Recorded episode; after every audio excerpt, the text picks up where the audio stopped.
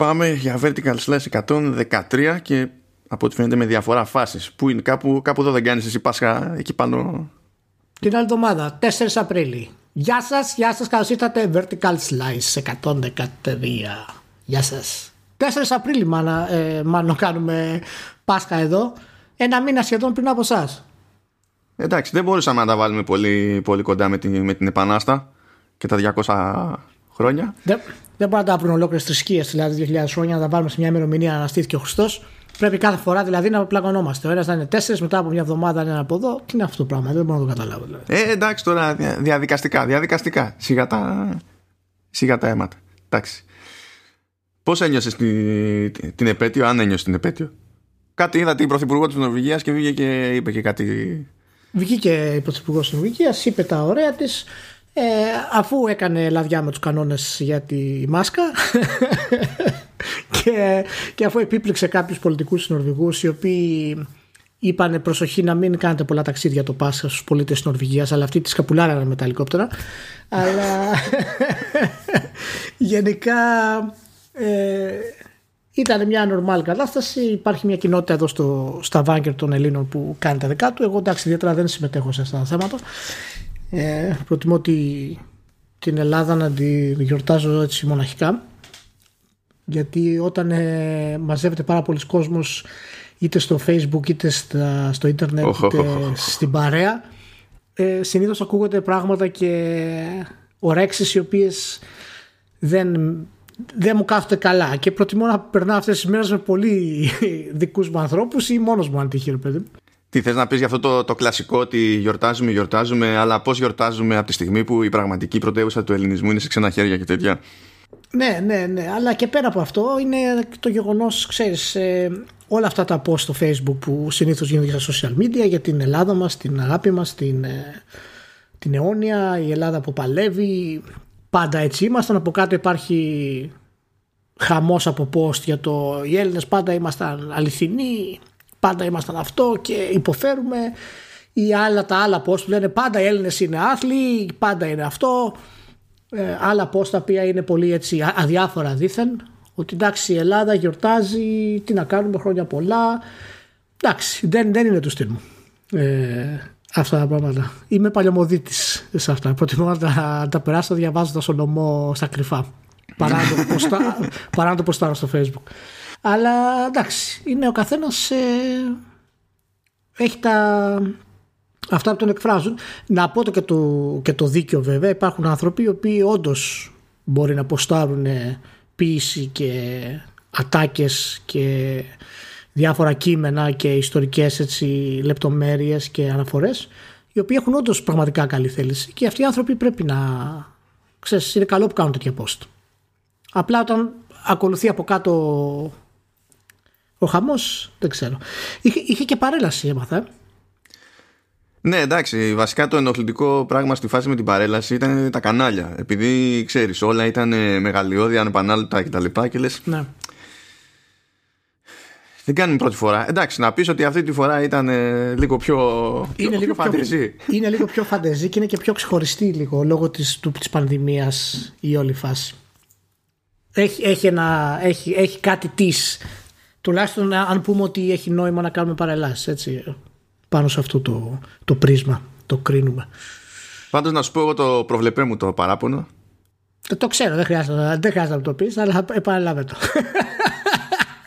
τα ξέρω όλα τα παραπάνω. Σε ξέρω απ' έξω ανακατά. Πριν τα γράψεις. πριν τα γράψεις, τα ξέρω τα παραπάνω. Είναι πώς καταφέρνουμε. Πώς κατα... γιατί χάζευα και εγώ διάφορα πώ ξέρω εγώ και βλέπεις και τα ρεπορτάζ, τα τηλεοπτικά κτλ.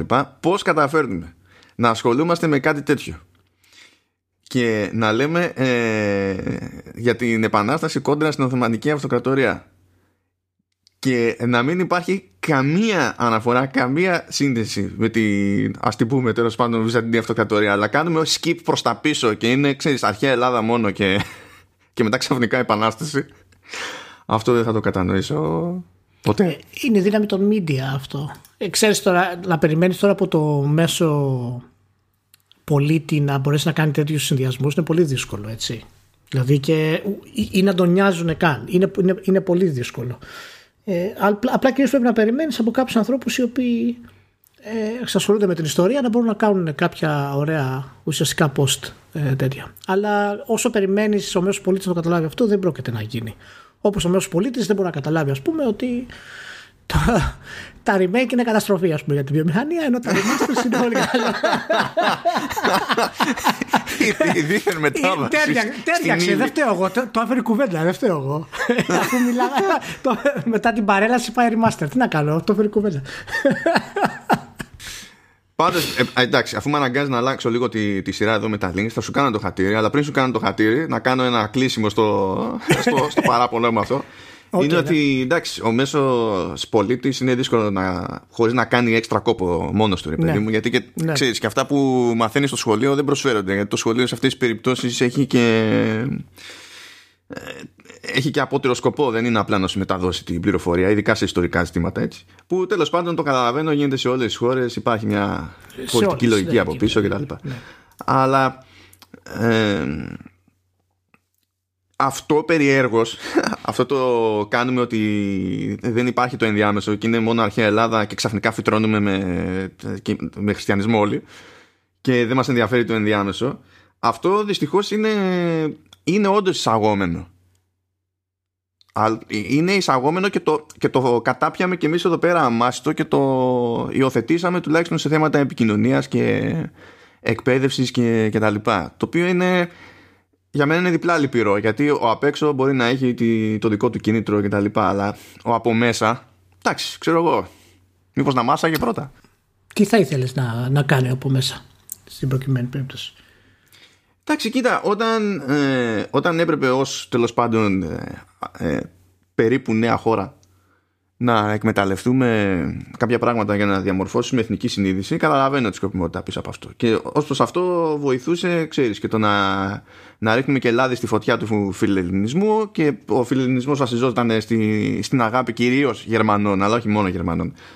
Ε, στη, στα της κλασικής Ελλάδας και τα λοιπά που μόνοι τους είχαν, κάνει, είχαν χωρίσει τα τσανάκια τους. Θεωρούσαν ότι οτιδήποτε πέραν της κλασικής Ελλάδας εδώ γύρω ήταν ξεπεσμός και ότι τίποτα εδώ δεν είχε πραγματική σχέση με, με Ρωμαϊκή Αυτοκρατορία ή τη συνέχεια της Ρωμαϊκής Αυτοκρατορίας και, και τους βόλευε. Οπότε όταν εσύ θέλεις να τους έχεις αυτούς με το, με το μέρος σου, ρε παιδί μου, και να κάνεις το PR σου, θα πας και θα πατήσεις αυτά τα κουμπιά. Αλλά το ζήτημα είναι να πατάς αυτά τα κουμπιά και να τα χάφτουν οι άλλοι, επειδή σε συμφέρει. Όχι να τα πατάσει και να τα χάφτεις και εσύ ταυτόχρονα. Ξέρω εγώ, έπρεπε κάπως να το μοιράσουμε το θέμα.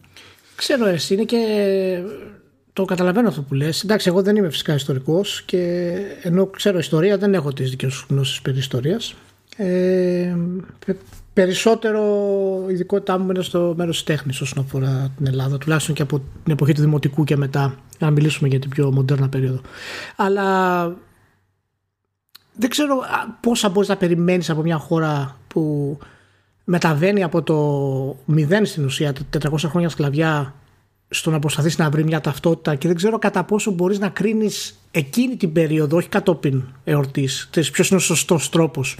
Οπότε η, η αίσθηση του να μπορέσουμε να αποκτήσουμε μια ταυτότητα πηγαίνει και κάπως αυτόματα στο πιο ηχηρό μας κομμάτι που δεν πάβει να είναι η κλασική αρχαιότητα έτσι και άσχετα αν σήμερα στο μυαλό πολλών είναι κάτι διαστρεβλωμένο σε, σε μεγάλο βαθμό. Πάντως είναι κάτι πολύ ενδιαφέρον ε, αυτό που είχε πει ο Ελίτης γενικά για το πώς η Ελλάδα εκπόρνευσε στην ουσία την ιστορία της χωρίς να φταίει άμεσα η ίδια η Ελλάδα διότι όταν έγινε στην ουσία η, ε, η αλλαγή ας πούμε στο, σε νέο κράτος όταν συστάθηκε η Ελλάδα ας πούμε και έγινε η επανάσταση και όλα τα συναφή και τα λοιπά και στην ουσία μετά ε, άρχισε να αποκτά μία ταυτότητα δεδομένου αποκτήσαμε έλεγε γενικότερα την ιδέα της αναγέννησης για την Ελλάδα και είναι ένας από τους λόγους που κάναμε άλμα όλες αυτές τις επιρροές που λες και δεν τις, ε, δεν τις λαμβάνουμε τόσο υπόψη από τη Βυζαντινή, ας πούμε, τη Ρωμαϊκή Αυτοκρατορία κτλ.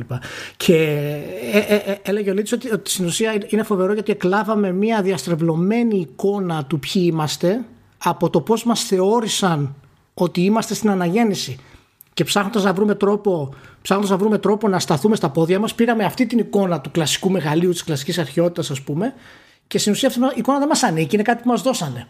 Ναι, γι' αυτό λέω ότι είναι εισαγόμενη αυτή η αντίληψη τέλος πάντων. Ναι, ναι. Είναι, είναι πολύ ενδιαφέρουσα άποψη αυτή και σίγουρα σημαντική και πιστεύω ότι έχει κάποια, κάποια βαρύτητα ε, για την ε, ταυτότητά μας ως Έλληνες και φυσικά για τη διαστρέβλωση της, έτσι. Κάνα το πραγματικό σημείο τριβής όπως αντιλαμβάνεσαι είναι η ονομασία του. Είναι, η εθνικότητα. Έτσι, γιατί... Ναι, εντάξει οι, οι, οι Βυζαντινοί είχαν φτάσει στο, στο level, άσχετα με το τι γλώσσα μιλούσαν, σε τι πιστεύανε, ξέρω εγώ, ανά ώρα και στιγμή και τέτοια, που σου έλεγε εμείς είμαστε Ρωμαίοι. The end. Πέρασα, πέρασε πάρα πολύ μεγάλη περίοδος που ο όρος Έλληνας ήταν μειωτικός και δεν ήταν καθαρά εθνικός τέλος πάντων. Ναι. Ε, Προσδιορισμός. Και παίζει όλο αυτό το, το περίεργο που δεν βολεύει. Όταν θες να, να πιάσεις το, τον λαό εκεί γύρω να τον οργανώσεις και να και να κάνεις επανάσταση και μετά πολιτική, δεν, δεν βολεύει. Πρέπει να φτιάξεις κάποιο πιο κεντρικό αφήγημα, ρε παιδί μου. Ναι, ναι, ναι. Είναι, είναι, είναι αυτό το αφήγημα που ξέρεις, μας έχει δημιουργήσει πρόβλημα. Και ακόμα και σήμερα δηλαδή και στο, στη μοντέρνα ταυτότητα που έχουμε ως Έλληνες, ε, πάλι αυτό το αφήγημα είναι προβληματικό. Και, και δεν λειτουργεί. Δηλαδή, αν πιάσεις κάποιον σήμερα, ας πούμε, 20χρονο και το ρωτήσεις εμένα είσαι Έλληνας, ε, αμφιβάλλω αν θα πάρεις κάποια απάντηση που βασίζεται σε κάποιο αφήγημα ταυτότητας. Θα μου κάνει φοβερή εντύπωση. Εγώ θυμάμαι όταν ήμουν πιτσερικά και συζητάγαμε, ξέρω εγώ, συζητήσεις σοβαρές, ας πούμε, για την Ελλάδα και το μέλλον της και ποιοι είναι οι Έλληνες κτλ. Πάντα είχαμε κάποια άποψη, ξέρω εγώ, στο ότι είμαστε Έλληνες, γιατί μας συνδέει, ξέρω εγώ, η πίση, μας συνδέει, ξέρω εγώ, η φιλοσοφία. Αυτό αισθανόμαστε σήμερα. Άσχετα αν δεν ίσχυε, δεν έχει σημασία. Είχαμε μια άποψη πάνω στο θέμα. Θα έχει πολύ ενδιαφέρον να, να, να μάθαινα σήμερα του ένα 20χρονο τι σημαίνει για σένα το να είσαι Έλληνας; Αυτή η ταυτότητα, ας πούμε. Τι σημαίνει σήμερα; Δεν ξέρω τι θα πει. Η αλήθεια είναι ότι ε, διαχρονικά, ε, διαχρονικά δεν παίζει να μην υπήρξε consensus.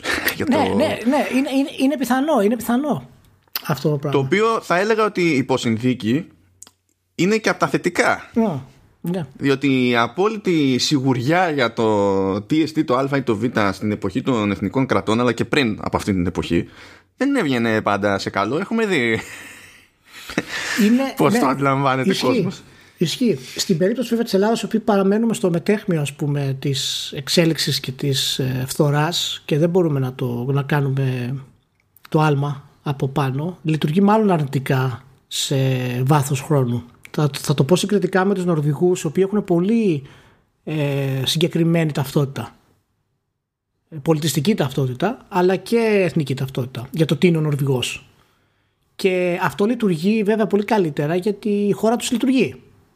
Οπότε κοιτάνε δίπλα τους και βλέπουν ότι οι Νορβηγοί κάνουν αυτό και αυτό έχει αποτέλεσμα. Άρα αυτό μας ορίζει. Δηλαδή είναι ένας κύκλος που επιβεβαιώνει στην ουσία αυτό που πιστεύουν για, τους, για τον εαυτό τους. Το οποίο είναι καλό βέβαια γιατί ε, αισθάνονται ξέρεις ότι ανήκουν κάπου και όντως ακόμα και εγώ που είμαι από άλλη χώρα αισθάνομαι ότι ανήκω κάπου όταν είμαι εδώ ξέρω ότι οι άνθρωποι θα κάνουν αυτά τα πράγματα, θα διασκεδάσουν αυτό, το κράτο θα λειτουργήσει έτσι. Δεν έχεις αυτές τις εκπλήξεις που έχεις στην Ελλάδα, που δεν ξημερώνει και δεν ξέρεις από πού θα σου πιει, ας πούμε. Ε, Κάτσε, ε, Ηλία. Έχουμε και αλλού εκπλήξεις. Δεν ξέρω αν τα άμαθες για τις εκλογές στο Ισραήλ. Όχι, δεν, τις, δεν, δεν το έμαθα. Ε, έχουν εκλογές στο Ισραήλ. Καλά, περάσουν. Ναι, έχουν εκλογές και για να καταφέρει ο Νετανιάχου να ξανασχηματίσει κυβέρνηση, έχει κάνει το κλασικό που κάνουν όλοι αυτοί οι ακλόνητοι καρακλοκένταυροι. Σου λέει θα συνεργαστώ με οποιονδήποτε σε αυτή την περίπτωση φαίνεται ότι μάλλον πρέπει να συνεργαστεί με ένα φοβερό κόμμα που λέγεται ε, Jewish Power. Jewish Αναρωτιέμαι σε τι αφορά. Πραγματικά. Ναι, και, και είναι ε, υπερεθνικιστές Ισραηλινοί. Ω, μάνα, μάνα, μα. Ε, φαν του στρατού ναι. που θέλουν να, να στείλουν όποιον, όποιον Άραβα βρίσκεται μπροστά τους κτλ. Είναι φαν κάποιων παλαιότερων προσωπικότητων που είχαν πολύ άγρια στάση απέναντι στους Παλαιστινίους κτλ. Και, και λες τώρα, εκτός ότι είναι μια τάση που συναντάμε σε διάφορα κράτη πλέον, δηλαδή έτσι όπως εκτελήσονται τα, τα πράγματα, εκτός ότι μπορείς να βρεις το προφανές, α, κοίταξε να δεις έχουν και αυτή τη δική τους Χρυσή Αυγή και τα λοιπά, βαράει αλλιώς η, η, η ηρωνία στην προκειμένη επειδή είναι Ισραηλινοί. Λες κάτι δεν έχετε πιάσει εκεί πέρα πόσο τι χιούμορ απαιτείται για να το κάνετε αυτό; Ναι, ναι. Ε, ναι, ναι, τέλος πάντων. Διάφορα, διάφορα ωραία. Τουλάχιστον δεν, ε, ήταν, ήταν γενικά καλή ατμόσφαιρα και με καλό καιρό, οπότε ας πάρουμε τα θετικά της γιορτής της Ελλάδος και χρόνια πολλά και για τα 200 της χρόνια να είναι καλά. Πάμε λοιπόν για τα, για τα remake του Resident Evil ξανά. Ε, εγώ το έφερα στην κουβέντα. Συγγνώμη τώρα, εσύ το έφερα. Όχι, εγώ το έφερα στην κουβέντα, αλλά και εγώ δεν, δεν, δεν είναι ότι επαναφέρω το ζήτημα because reasons. Είναι επειδή έπαιξε μια συνέντευξη ε, τη, της Capcom στο Games Industry Biz, βασικά Capcom Europe από... Να πω πριν, πριν συνεχίσεις ότι πίνω καφέ Κολομβίας με άρωμα φρούτων. Με λίγη ζάχαρη και λίγο γάλα και είναι εξαιρετικός. Συνέχισε. Τώρα με λίγη ζάχαρη και λίγο γάλα είπαμε να πίνεις καφέ, Λιλία. δηλαδή... Δεν γίνεται, ρε, μάλλον περίμενε. Θα, θα πάθω έχει παλμία. Πρέπει να το νερώνω. τα καλά, εντάξει. Okay. Και στη συνέντευξη αυτή λέγανε διάφορα τέλος πάντων για το πώς έγινε με τα πολλά το ξέσπασμα του Master Hunter εκτός Ιαπωνίας και διάφορα τέτοια πραγματάκια. Λένε για το ρόλο το, των παλαιότερων τίτλων, τα έσοδα από digital catalog και κλασικά θέματα που έχουμε πιάσει εδώ πέρα, ρε παιδί μου. Αλλά σε κάποια φάση είπανε και για τα remake του Resident Evil 2 και του, και του Resident Evil 3. Λέει ότι το σκεπτικό ε, ήταν σχετικά απλό από την άποψη ότι εκείνα τα παιχνίδια του τότε, ναι μεν μπορείς να πεις ότι τα διαθέτω να τα πουλήσω. Υπάρχει τρόπος να τα πουλήσεις. Αλλά τώρα στο, στη γενιά του σήμερα που δεν γνώρισε ποτέ, ξέρω εγώ, τα, δεν τα έπαιξε ποτέ, είναι πολύ δύσκολο να περιμένεις ότι θα τα παίξουν ή ότι θα τα αγοράσουν και θα βγάλεις κανένα φράγκο από αυτό. Οπότε, κατά μία έννοια, κάνουμε αυτά τα remake με τη λογική ότι θα τα παίξουν αυτοί που δεν παίξανε ποτέ τα πρωτότυπα. Το οποίο βέβαια εντάξει, κατ' εμέ είναι η μισή αλήθεια από την άποψη ότι μπήκαν σε αυτή τη διαδικασία αφού τους έπιασε το Resident Evil 7 στα σοβαρά ε, και βρέθηκε ένα απάτημα να πούνε ότι α, μπορεί και να το σώσουμε το franchise μετά από, από το σακουφά οπότε ξέρω εγώ let's do it και τα Resident Evil 2 και 3 ήταν κλασικές τρύπες τέλος πάντων. Δηλαδή, αν δεις τι δουλειά έχουν κάνει από πολλά χρόνια. Ακόμα και αν πιάσουμε το remake του πρώτου Resident που είχε γίνει στο Gamecube. Έτσι. Αυτό, ας πούμε, όπως και αν είναι για τα σύγχρονα δεδομένα, είναι κάτι το οποίο μπορείς να το βάλεις σε έναν άνθρωπο να το παίξεις και, θα σου, και δεν θα σου πει τι εμετό είναι αυτός. Τα μάτια μου πονάνε, φύγει από εδώ πέρα. Αλλά τα 2, 3 και 2 και 3 ήταν πιο τρύπες, ξέρω εγώ. Οπότε το είδανε κάπως έτσι. Τώρα, εντάξει, εγώ θα πω ότι γιατί ρε παιδιά, Code Veronica, γιατί, γιατί το διάλογο μέσα. Δεν Αλλά... Ναι, πάντως το Resident Evil 2 ήταν πολύ, πήγε πάρα πολύ καλά, ε. Δεν ξέρω αν το ξέρεις. Ναι, πήγε πάρα πολύ καλά. Πήγε καλύτερα από το πρωτότυπο Resident Evil 2. Πήγε το οποίο καλύτερα με... από το πρωτότυπο του Resident Evil 2. Το οποίο βέβαια είναι λογικό γιατί άλλο μέγεθος είχε αγορά τότε, άλλο τώρα. Έτσι. Δηλαδή, δεν, αν... δεν σε ακούω, κάνεις διακοπές. να, σου έχω πει να αλλάξεις τα μικρόφωνα. Δεν με ακούς. Κοίτα, ε, ε, τώρα αν, αν θέλαμε να πούμε ότι έκανε την ανάλογη επιτυχία που έκανε τότε, δεν την έκανε. Σε, σε πωλήσεις, έτσι, γιατί είναι άλλο το μέγεθος αγοράς. Αλλά σε απόλυτους αριθμούς, ναι, πούλησε περισσότερα κομμάτια, ρε παιδί. Ναι, ναι, για να μιλήσουμε σοβαρά. Τώρα είναι άλλο το ένα, άλλο το άλλο, προφανώς. Ε, άλλη αξία το ένα, άλλη αξία το άλλο, άλλες πωλήσεις σημαίνει, άλλες ιδέες.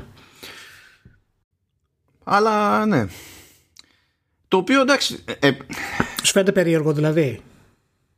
Πιο, πιο απ' όλα. Όλο αυτό η, η Capcom γενικότερα το. Όχι, δεν μου φαίνεται περίεργο. δηλαδή επιχειρηματικά ξεκάθαρα βγάζει νόημα. Γιατί σου λέει ότι έχω ένα blueprint δηλαδή, που μου επιτρέπει να φτιάξω ένα παιχνίδι το οποίο είναι μια επένδυση χ. Γιατί εντάξει δεν την έβγαλε με ψίχουλα για να κάνει ξέρω εγώ, το remake του Resident Evil 2. Αλλά προφανώς έχει γλιτώσει ένα μάτσο πράγματα από το βασικό σχεδιασμό του, του παιχνιδιού. Δεν ξεκινάει από το απόλυτο μηδέν. Και σου λέει για μένα είναι ευκαιρία να ισχυροποιήσω το franchise στο μυαλό άλλο κοινού, διότι αν το κάνω αυτό και μου κάτσει, τότε το, το Village που θα βγάλω το Μάιο θα έχει μια πιθανότητα παραπάνω να πάει, να πάει ακόμη καλύτερα. Δεν είναι άκυρη η, η λογική αυτή. Και πάντα εγώ καταλαβαίνω, το έχουμε ξαναπεί ρε παιδί μου εδώ πέρα, καταλαβαίνω τη, τη λογική της εταιρείας να πει ότι τουλάχιστον τα σημαντικά στα κάνω κάτι κάπως όπως γίνεται ώστε να μπορώ να, να, να ελπίζω σε πωλήσεις από αυτά προχωρώντας. Γιατί όντως δεν μπορείς να πεις θα κάνω τζίρο με το πρωτότυπο Resident Evil 2. Και ένα ευρώ να πεις το δίνω, δεν θα κάνεις ποτέ τζίρο από το πρωτότυπο Resident Evil. Είναι καθαρά επιχειρηματική κίνηση και είναι μια κίνηση η οποία φυσικά και έχει νόημα ιδιαίτερα για την πορεία που έχει Capcom. Έχουμε ξαναζητήσει για την Capcom ε, τους τελευταίους μήνες και για το ότι όντως έχει κάνει μια πολύ ιδιαίτερη στροφή Και φυσικά έχει νόημα. Η συζήτηση, το debate, πάντα είναι γύρω από. Το, το ποιόν του remake. Ναι, και, και το, τι είναι, το τι είναι σωστό από θέμα επιχείρηση σε σχέση με το θέμα ιδεολογίας. Δηλαδή είναι και του πόσο ωφελεί το ένα τη βιομηχανία και του πόσο ωφελεί το άλλο τη βιομηχανία. Συνήθως αυτό που υπερισχύει στο τέλος είναι φυσικά η επιχείρηση και αυτό γίνεται ούτως ή άλλως και σε, σε όλες τις μορφές τέχνης και τα λοιπά και το βλέπουμε και σε ταινίες κινηματογράφου και, και τέτοια. Απλά ε, εμείς, δεν, δεν θέλω να ρίξουμε τώρα την κουβέντα, απλά με αφορμή αυτό θέλω να πω, εμείς δεν έχουμε κάνει αυτό τον κύκλο που έχει κάνει ο κινηματογράφος. Δεν έχουμε φτάσει στη χρυσή εποχή των video games. Τώρα είμαστε μέσα σε αυτή. Οπότε να κάνουμε αυτό τον κύκλο και να φτάσουμε όπως είναι ο κινηματογράφος τώρα που μπορεί να κάνει κάποιο remake ή να κάνει reimagine κάποιο classic το οποίο έχει αλλάξει την ιστορία κτλ.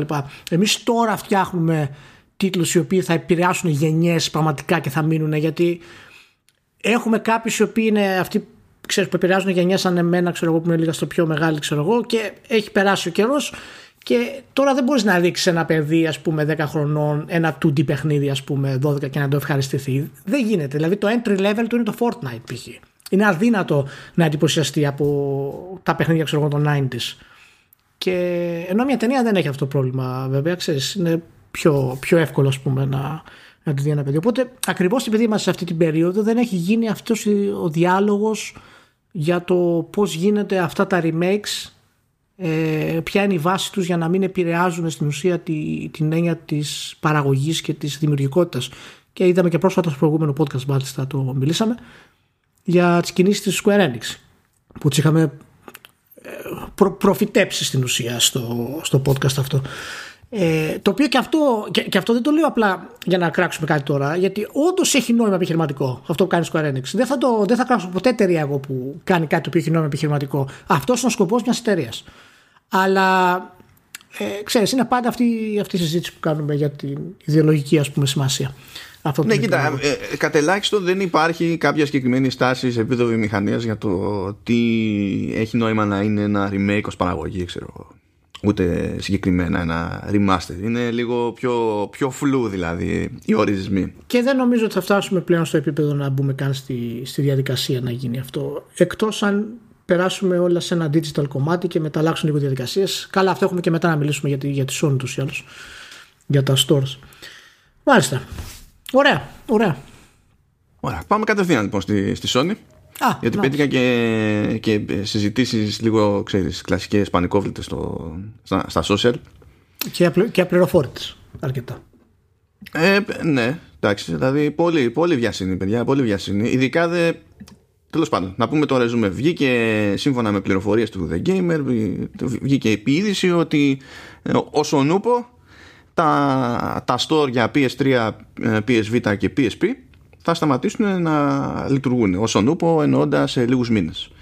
Η μόνη δήλωση που έκανε, το μόνο σχόλιο που έκανε σχετικά η Sony είναι ότι δεν έχουμε κάτι να πούμε τώρα, αλλά θα ενημερώσουμε κάποια στιγμή στο μέλλον. Εντάξει, είναι λογικό και υποτίθεται ότι ε, μέχρι να κλείσουν τέλος πάντων τα stores αυτά αν κάποιος θέλει να αγοράσει κάτι έχει το περιθώριο να το αγοράσει διαφορετικά μετά άμα δεν υπάρχει store δεν θα μπορεί να αγοράσει κάποιο ψηφιακό αντίτυπο κάποιου παιχνιδιού.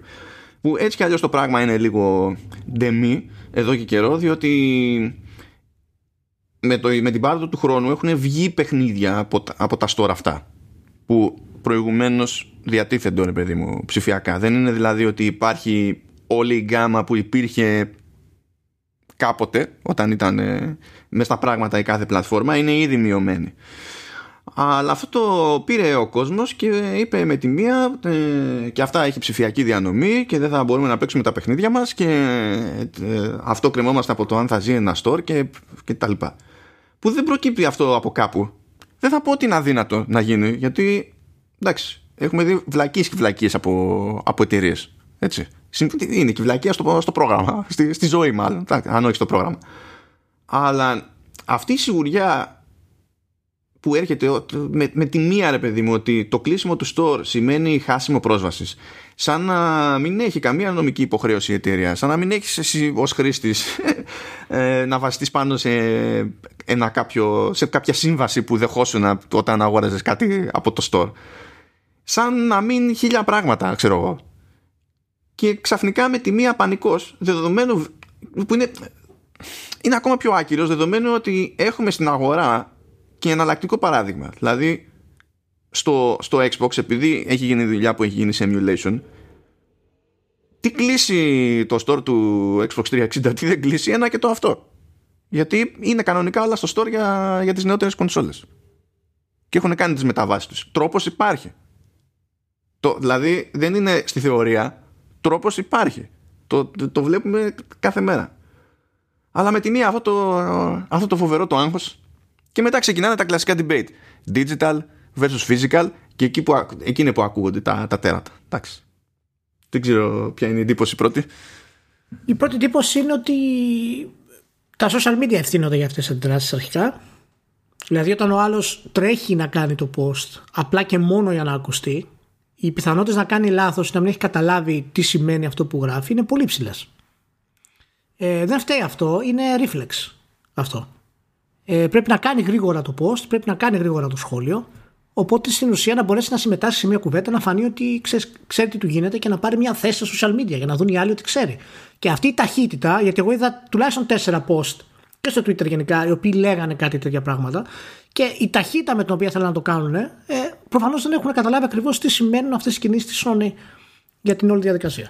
Που και το πρωτότυπο ρεπορτάζ του The Gamer δεν λέει κάτι δεν, ναι, τέτοιο. Ναι, δεν γιατί δεν έχει την πληροφορία να ισχυριστεί κάτι τέτοιο. Ακριβώς. Ακριβώς. Είναι, είναι αυτό, αυτή η ταχύτητα που μας διέπει για να μπορέσουμε να κάνουμε αυτά τα σχόλια πούμε, και τις αναλύσεις.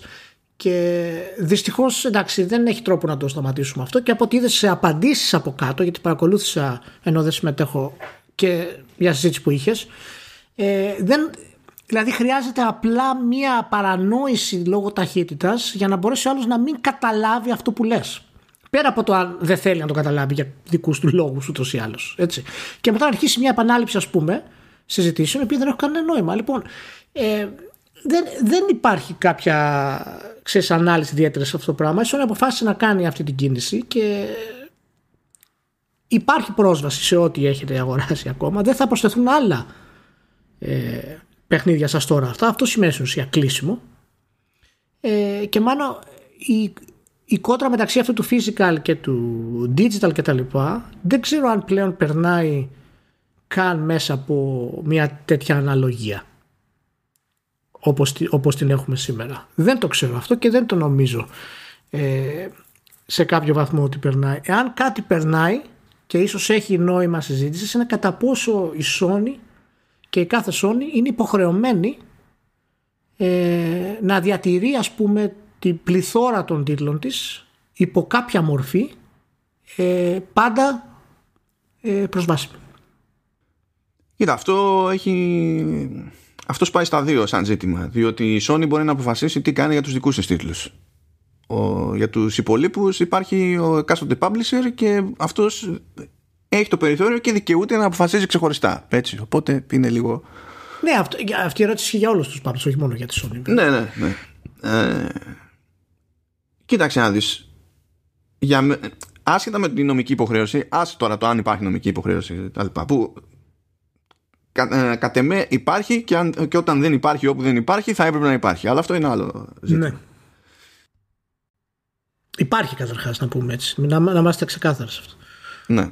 Αν πεις δεν δίνω δεκάρα, έτσι, ε, χωράνε δύο σχόλια. Το ένα σχόλιο είναι ότι ακόμα και αν δεν ε, υποχρεώνει ο νόμος να δώσεις δεκάρα, είναι δεδομένο ότι αν το βγεις και το κάνεις και το πεις αυτό το πράγμα, ξεκινάς με ένα ωραιότατο PR disaster στα χέρια σου. Και θα φας κρά. Είναι σίγουρο ότι θα φας κρά και θα φας κρά όχι επειδή κάποιος διαφωνεί απλά, αλλά επειδή κάποιος σου έχει δώσει ήδη φράγκα. και αισθάνεται ότι ε, τα πέταξε στο, ε, στη φωτιά. Άσχετα με το αν θα έπαιζε ποτέ ξανά το παιχνίδι, δεν έχει σημασία. Έχει δώσει λεφτά. Οπότε θα το σκεφτεί κάπως, κάπως έτσι. Το άλλο που μπορεί να πει κάποιος ε, ε, ερχόμενος στη, στη θέση ξέρω, του δικηγόρου του διαβόλου παρότι δεν συμφωνώ στην εποχή αυτή με αυτό το concept είναι ότι παιδιά και παλιότερα με το physical δεν υπήρχαν τις εγγύησεις κοβόντουσαν όλα δεν ήταν αυτονόητο ότι υπάρχει οπουδήποτε συμβατότητα με οτιδήποτε και παρακάλαγες να μην κλατάρει η κόπια που έχεις και να μην κλατάρει το μηχάνημα που έχεις. Γιατί άμα κλάταρε το μηχάνημα ε, δεν θα μπορούσες να βρεις εύκολα ούτε ανταλλακτικά. Για να πεις ότι αυτό που το έχω αγοράσει ε, μπορώ να το αξιοποιώ SAE στο σήμα μου, άμα χρειαστεί. Να βάλω ένα στεράκι εδώ σε αυτό που λες. Ε, συμφωνώ στην αναλογία ε, μέχρι κάποιο σημείο. Να βάλω μικρό στεράκι γιατί αυτά τα προβλήματα ήταν κυρίως προβλήματα σε μικρές αγορές, όχι σε μεγάλες.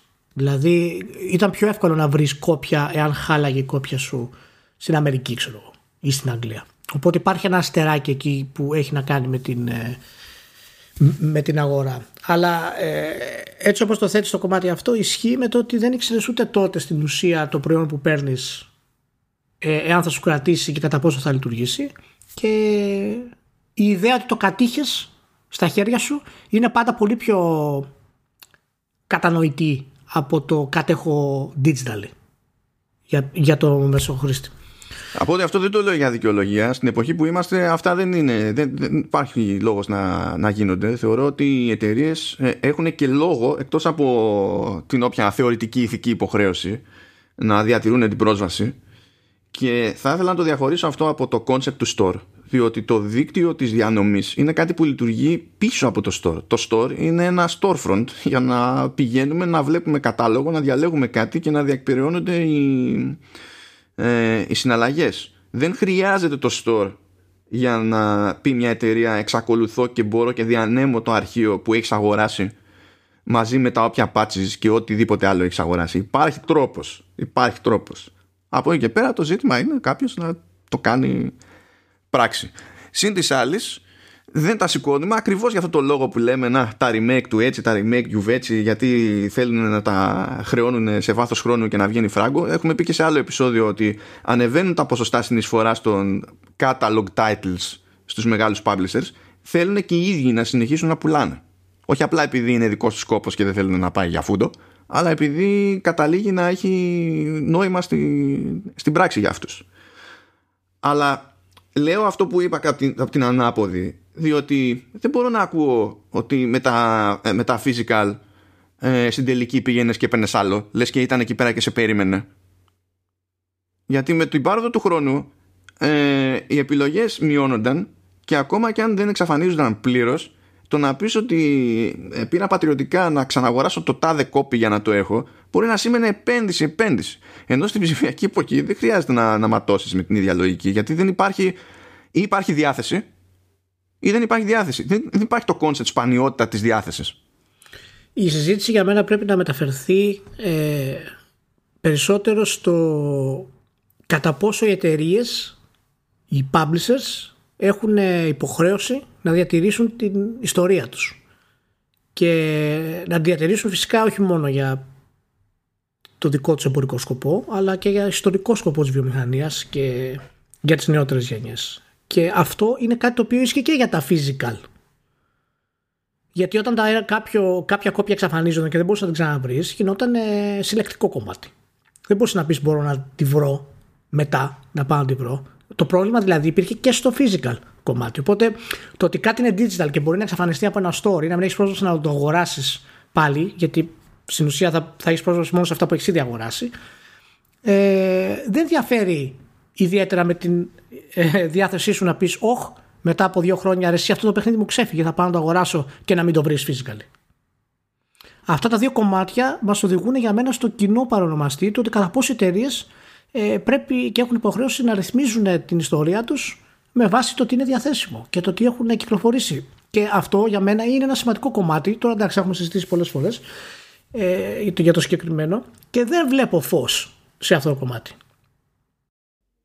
Μα ήταν ε, παλιότερα τελείως απροετοίμαστες οι εταιρείες. Θυμάσαι που λέγαμε ότι έχουν θέμα με το DLC του, του Mass Effect, ναι, γιατί ναι, ναι, έχουν χάσει. Ακριβώς, ακριβώς.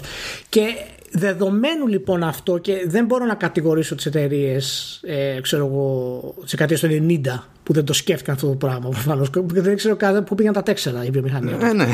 Ε, οπότε δεν, δεν τους κατηγορώ για αυτό το πράγμα τότε αλλά θέλω να πω ότι έτσι όπως έχει προχωρήσει από τότε η βιομηχανία θα έπρεπε σήμερα να είμαστε λίγο πιο ενημερωμένοι για το τι σημαίνουν αυτές οι ιδέες περί ιστορίας και περί διατήρησης ας πούμε αυτών των τίτλων και αν υπάρχει τρόπος να γίνει σίγουρα δεν είναι το physical.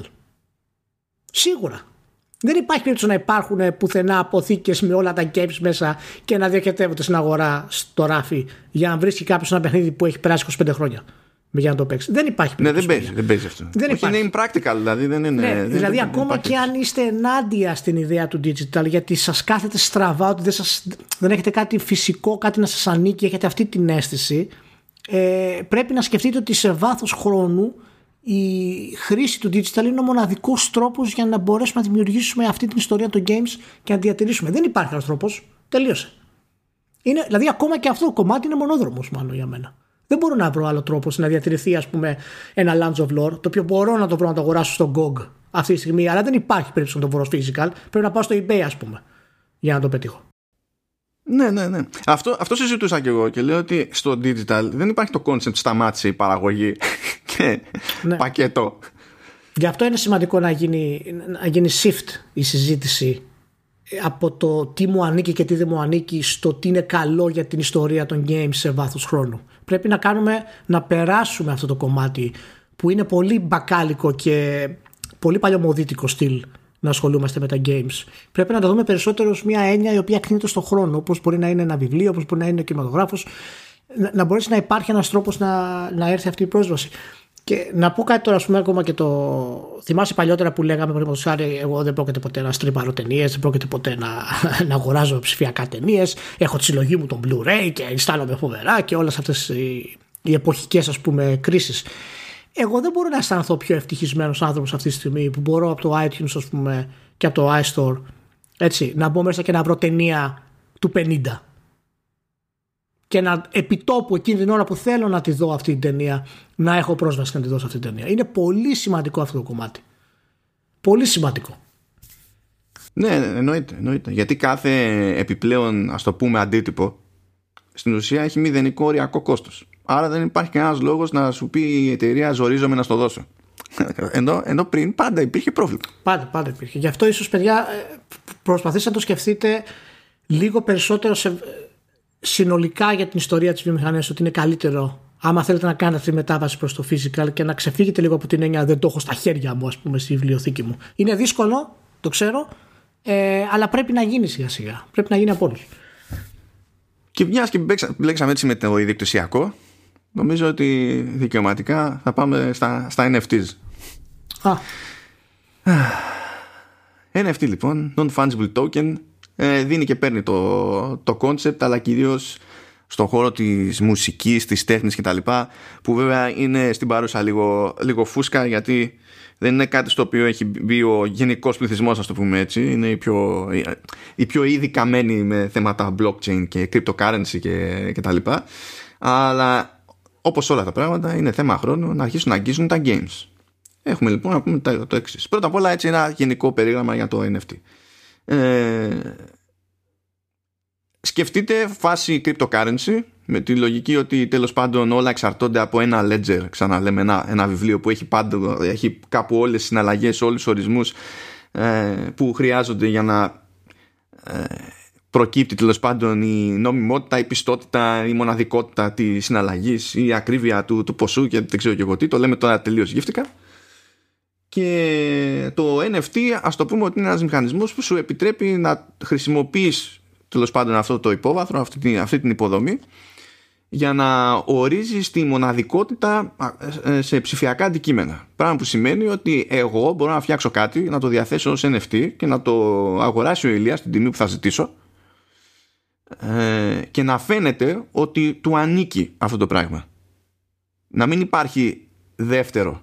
Και όχι μόνο αυτό, αλλά αν αποφασίσει ο Ηλίας να κάνει μεταπόληση που είναι δικαίωμά του όπως ισχύει σε physical goods ας το πούμε ε, τότε υπάρχει μηχανισμός από πίσω βάσει του οποίου εγώ παρότι έχω κάνει ήδη την πρώτη πώληση προς τον Ηλία θα εισπράξω και από τη μεταπόληση και γι' αυτό δεν είναι καθόλου τυχαίο που ενδιαφέρθηκαν οι απανταχού καλλιτέχνες εδώ και εκεί γιατί σε αυτά τα θέματα είναι παραδοσιακά οι πιο ρηγμένοι αλλά πάντα, είπαμε, θέμα χρόνου να φτάσουν στο gaming και στο gaming κάθονται και ψάχνουν τώρα σε διάφορα παιχνίδια να ενσωματώσουν τέτοιες λειτουργίες.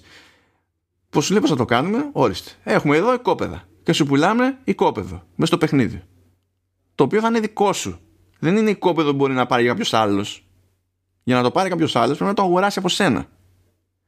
και δεν είσαι υποχρεωμένος να το πουλήσεις, αν θέλει οπωσδήποτε όμως να το χρησιμοποιήσει, μπορείς να τον χρεώνεις νίκη. Και να λέμε να τον χρεώνεις νίκη, όχι in-game. Ε, κανονικό φράγκο. Με cryptocurrency, αλλά κανονικό φράγκο. Δηλαδή θα κάποιος θα πάει και μπορεί να γίνει στα σοβαρά γεωκτήμονας σε έναν κόσμο που δεν υπάρχει και να αγοράζει και να πουλάει κάτι που δεν υπάρχει. Θα μου πεις αυτό δεν σου θυμίζει λίγο τις χρηματαγορές; Είναι ένα level παραπάνω.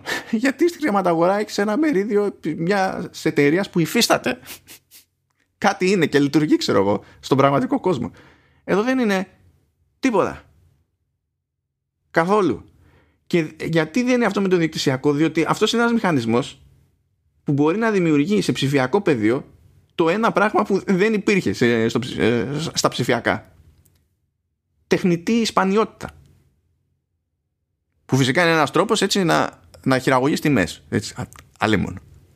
Γιατί αν βγει κάποιος μια μέρα και πει ότι εγώ θα βγάλω, είμαι ο Kojima και θα βγάλω το παιχνίδι μου, αλλά θα έχει ένα εκατομμύριο αντίτυπα μόνο. Ναι. Καταλαβαίνεις τι έχει να γίνει. Πώς θα καταλήξει να πωλείται το ρημάδο παιχνίδι.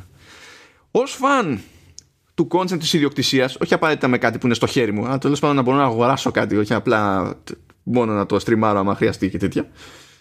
Δεν δηλώνω φαν αυτού του, του concept, διότι. Για, για, για τα games λες; Για τα games, για, τα games. Για, για, τη χρήση των NFT στα games, ok. Και ειδικά για τα games που είναι αέρας στο πανιστό σε αυτή την περίπτωση, διότι για μένα αυτό είναι, είναι business model, δεν είναι κάτι άλλο. Που αν προσπαθήσω να φανταστώ τι σημαίνει για το design ενός παιχνιδιού, θα εκραγώ περισσότερο από ότι εκρήγνουμε συνήθως και με μηχανισμούς free to play. Είναι δύσκολο το θέμα αυτό. Και έχει πάρα πολλές πλευρές που μπορούμε να το πιάσουμε. Η αλήθεια είναι και μάλλον πρέπει να πιαστεί από πολλές πλευρές εάν θέλουμε να βγάλουμε ένα συμπέρασμα πρόημο τουλάχιστον. Καταρχάς να πούμε ότι φυσικά επειδή αυτό το φαινόμενο είναι σχετικά καινούριο και επειδή η χρήση του στα games είναι ακόμα πιο καινούρια είναι αδύνατο να φτάσουμε σε μια τελική ε, άποψη ή συμπέρασμα στο τι μπορεί να σημαίνει αυτό το πράγμα. Έχουμε κάποιες ιδέες που μας πάνε προς τα εκεί. Εγώ δεν είμαι 100% αποφασισμένος ακόμα μιλώντας συγκεκριμένα για τα games κατά πόσο είναι καλό ή κατά πόσο είναι κακό αυτό το πράγμα. Ε, από τη μία υπάρχει άποψη που είπες ότι κατά πόσο θα μπορεί κάποιος που έχει αγοράσει μέρος του παιχνιδιού να επηρεάσει το development ή να επηρεάσει την αλλαγή ενός συγκεκριμένου κομματιού του παιχνιδιού και τι μπορεί να κάνει με αυτό. Δηλαδή, παραδείγματος χάρη, φυσικά σίγουρα θα υπάρχουν δικλείδες για τέτοια πράγματα, αλλά θέλω να πω ότι κάποιος που αγοράζει ένα, ένα χωράφι στο Minecraft, π.χ. Έτσι, και τον νοικιάζει σε κάποιον άλλον για να βγάζει αυτός χρήματα, ας πούμε, κανονικά. Και ο άλλος μπαίνει και μπορεί να παίζει σε αυτό το κομμάτι. Ποιο είναι το όριο που μπορεί ο άλλος να το αλλάξει, ποιο είναι το όριο που μπορεί ο άλλος να το φτιάξει, γιατί να μην πάει σε κάποιο άλλο κομμάτι που ξέρεις είναι το ίδιο στην ουσία στο, στο game world. Εάν αυτό το κομμάτι ε, έχει παίξει σε αυτό το κομμάτι ξέρω εγώ ο Brad Pitt στο Minecraft αυτόματα αποκτά άλλη αξία για αυτόν που τον νοικιάζει. Ε, θα πει νοικιάζω το κομμάτι που έχτισε ο Brad Pitt εδώ πέρα ή όποιον θέλετε βάλτε τώρα Brad Pitt είναι άσχετο ε, που έχτισε εδώ το πύργο του και έχεις τον πύργο του Brad Pitt παραδείγματος χάρη. Ε, δεν ξέρω κατά πόσο μπορεί να, να γίνει αυτό το πράγμα. Μάλιστα μου έκανε εντύπωση που έχουν αγοραστεί κομμάτια ας πούμε γης ε, στο Μιράντου. Είναι ένα παιχνίδι το οποίο δεν έχει κυκλοφορήσει ακόμα. Ναι, και έτσι χρηματοδοτείται κατά μία το παιχνίδι. Και έτσι, και έτσι στην ουσία χρηματοδοτείται ε, το παιχνίδι όντως. Είναι ένα άλλου είδους development το οποίο σίγουρα θα το. Ο καλύτερος που θα το εκμεταλλευτεί αυτό θα είναι ο Ρόμπερτ με το Star Citizen, αν δεν το ξέρετε. Έτσι. θα θα μας βγάλει τα μάτια. Θα φτάσει δηλαδή η χρηματοδότηση του Star Citizen με αυτόν τον τρόπο, θα φτάσει το ένα δισεκατομμύριο. Να το ξέρετε αυτό το πράγμα. Ε, Οπότε δεν ξέρω ρε να σου πω την αλήθεια για το τι ακριβώς σημαίνει και δεν ξέρω αυτός που έχει αυτό το κομμάτι στο Μιράντους π.χ.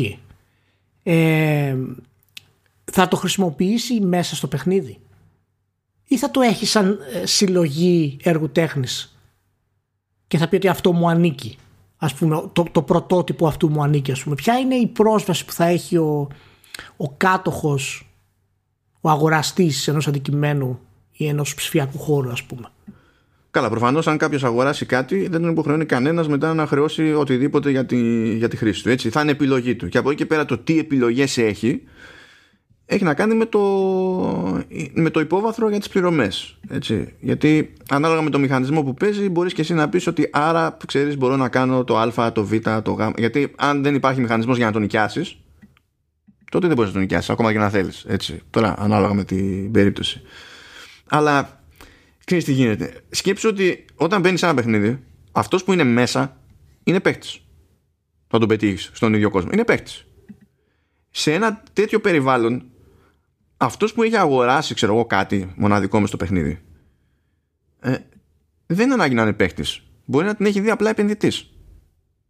Και αγοράζω ελπίζοντας να στα πάρω και καταλήγεις στον ίδιο χώρο με διαφορετικά groups που το τελευταίο κοινό πράγμα που έχουν είναι ο, ο, ο λόγος για, που τους φέρνεις στο παιχνίδι και αυτό ακριβώς είναι που σκέφτομαι ότι μπορεί αυτό να είναι ένας ε, άλλος τρόπος, ένας νέος τρόπος εξέλιξης του τι είναι ένα video game. Ε, ή του τι μπορεί να προσφέρει το video game καθώς ε, μεγαλώνει ας πούμε και φτάνει σε άλλα επίπεδα. Είναι, είναι, γι' αυτός, αυτό δεν είναι παραδείγματος χάρη με την έννοια των FFTs γενικότερα. Π.χ. Γιατί η έννοια των FFTs ας πούμε γενικά έχει να κάνει με το πώς αλλάζει στην ουσία σήμερα ο τρόπος που αξιολογούμε και ε, αποκτούμε ψηφιακή τέχνη ε, από τη μία ψηφιακή, από την άλλη γενικά τέχνη και το τι σημαίνει αυτό στην ουσία. Δηλαδή το να φτάσει ένα tweet παραδείγματος χάρη ή, μια, ή ένα βίντεο του LeBron James με highlights ε, να ξεπεράσει ένα εκατομμύριο δολάρια πούμε, σε εξαγορά του token. Ε, κάτι σημαίνει αυτό. Δεν είναι απλά μία παρεμβολή ας πούμε ηλικιότητα στον καπιταλισμό. Αυτό κάτι, κάτι σημαίνει για το πώς εκλαμβάνουμε την τέχνη. Και αυτό έχει προέλθει, την αξία μάλλον ε, της τέχνης κιόλας, αυτό έχει προέλθει από το πόσο έχει αλλάξει τη, ζωή μας παγκόσμια τα social media. Και δεν μου φαίνεται περίεργο, ε, μου φαίνεται περίεργο γιατί το έχω συνηθίσει, αλλά αυτή είναι η ζωή. Όταν συμβαίνουν πράγματα, εσύ είσαι μεγαλύτερος μετά και δεν μπορεί να τα συλλάβεις ότι είναι σωστά που συμβαίνουν.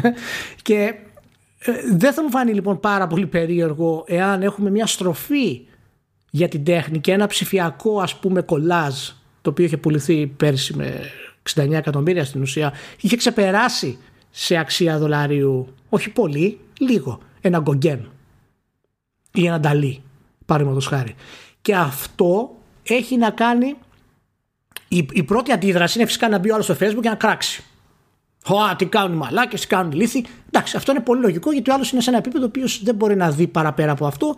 Είναι η αντίδρασή του αυτόματη αυτή. Αλλά υπάρχει λόγος και αιτία να κάνεις κουβέντα για το πώς η τέχνη αλλάζει σε μεγάλο βαθμό στο τι θεωρούμε τέχνη αυτό το πράγμα. Μην ξεχνάς, παραδείγματος χάρη, ότι αυτό που θεωρούσαμε τέχνη πούμε, στα 60 και μετά ήρθε ο Μόρισον, ας πούμε, οι Doors και το διαλύσανε, για εκείνη την εποχή ήταν ο Σατανάς ο ίδιος. Ο διάβολος, δεν ήταν τέχνη αυτό το πράγμα. Δηλαδή υπάρχει ένα concept το οποίο μας αλλάζει και μέσα στην αλλαγή φυσικά θα γίνουν τρα, τραγικά πράγματα, έτσι. Αλλά μπορεί να βγουν και μερικά σωστά. Κοίτα, πάντως ψάχνοντας παραπέρα, ε, ας πούμε η μουσική βιομηχανία έχει θέμα με το, με το concept. Έχει θέμα, άκου τώρα για ποιο λόγο. Γιατί θεωρεί ότι το, το ενδιαφέρον που υπάρχει αυτή τη στιγμή, αυτή την περίοδο που διανύουμε, είναι, είναι τεχνητό, ότι είναι φουσκωμένο και αυτό κρατάει τόσο ψηλά τις τιμές που είναι δύσκολο για κάποιον ε, πιο καθημερινό άνθρωπο να ενδιαφερθεί στα σοβαρά για κάτι τέτοιο. Και αυτό το θεωρεί χασούρα η μουσική βιομηχανία γιατί στην ουσία περιορίζεται το κοινό μιας τέτοιας προσπάθειας. Και οι βιομηχανίες θέλουν και όγκο σε αυτές τις περιπτώσεις. Οπότε ακόμα και οι μεγάλοι παίχτες, ας πούμε, σφίγγονται για το concept όπως λειτουργεί αυτή τη στιγμή. Και σφίγγονται δικαίως γιατί στο παράδειγμα που είπες για το κολάζ, εκείνος πήγε τα αγόρασε. Είναι από τους επενδυτές στο cryptocurrency που χρησιμοποίησε για να τα αγοράσει. Και αγοράζοντας το συγκεκριμένο κολάζ, ανέβαζε ταυτόχρονα την, την αξία του δικού του πορτφόλιο στο, στο cryptocurrency. και όταν γίνονται αυτά τα πράγματα, αυτά στο, στην πραγματική οικονομία, παιδί μου, και πιο ελεγχόμενα, είναι παράνομα. ναι, ναι, ναι. Μα, μα, μα, είναι αυτό που σου λέω ότι αυτό λογικά θα κάνει ease out που λέμε κάποια στιγμή, όπως, είναι, όπως έκανε παραδείγματος χάρη με τα καλά ισχύει ακόμα και σήμερα ε, με τα φοβερά ας πούμε και τρομερά της με τα μοντέρνα τέχνης παραδείγματος χάρη Δηλαδή ο άλλος έβαζε ένα, μια κονσέρβα ας πούμε κάτω στο πάτωμα, τράβαγε μια κόκκινη γραμμή στον τοίχο και είχε ένα συντριβάνι ζωγραφισμένο στον τοίχο και έκανε 500.000 δολάρια αυτό το πράγμα. Δηλαδή είναι, μας καταλήγει σε ένα βαθμό στο ερώτημα φυσικά κατά πόσο αυτό είναι τέχνη και κατά πόσο μπορεί να υπάρξει απάντηση σε αυτό το πράγμα αλλά ίσως περισσότερο στο κατά πόσο μπορούμε να δώσουμε αξία σε ένα έργο ή σε μια οντότητα ψηφιακή ή μη ε, χωρίς να μπορέσει να έχει πρόσβαση άλλος χρήστης εκεί.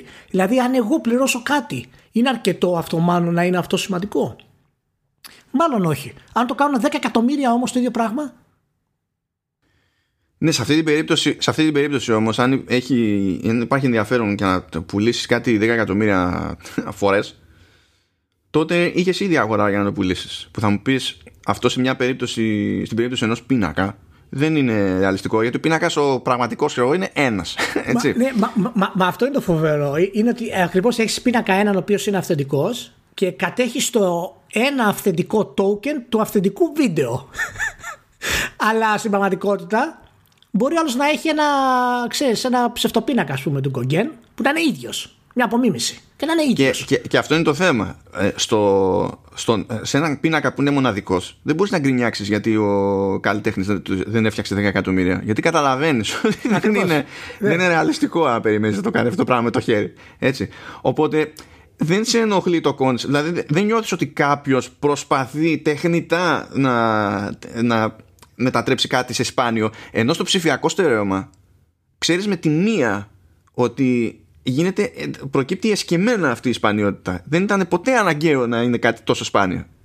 Ε, εγώ θα το φέρω λίγο φιλοσοφικά αυτό το πράγμα. Αυτός που σηκώνει ένα βίντεο, αυ, ταυτόχρονα είναι σπάνιο αυτό που κάνει. Γιατί, και μοναδικό. Γιατί μόνο αυτός το κάνει. Εάν ο δεύτερος πάρει αυτό το βίντεο και το σηκώσει αλλού, κανονικά πρέπει να ρίχνει την αξία του πρώτου βίντεο.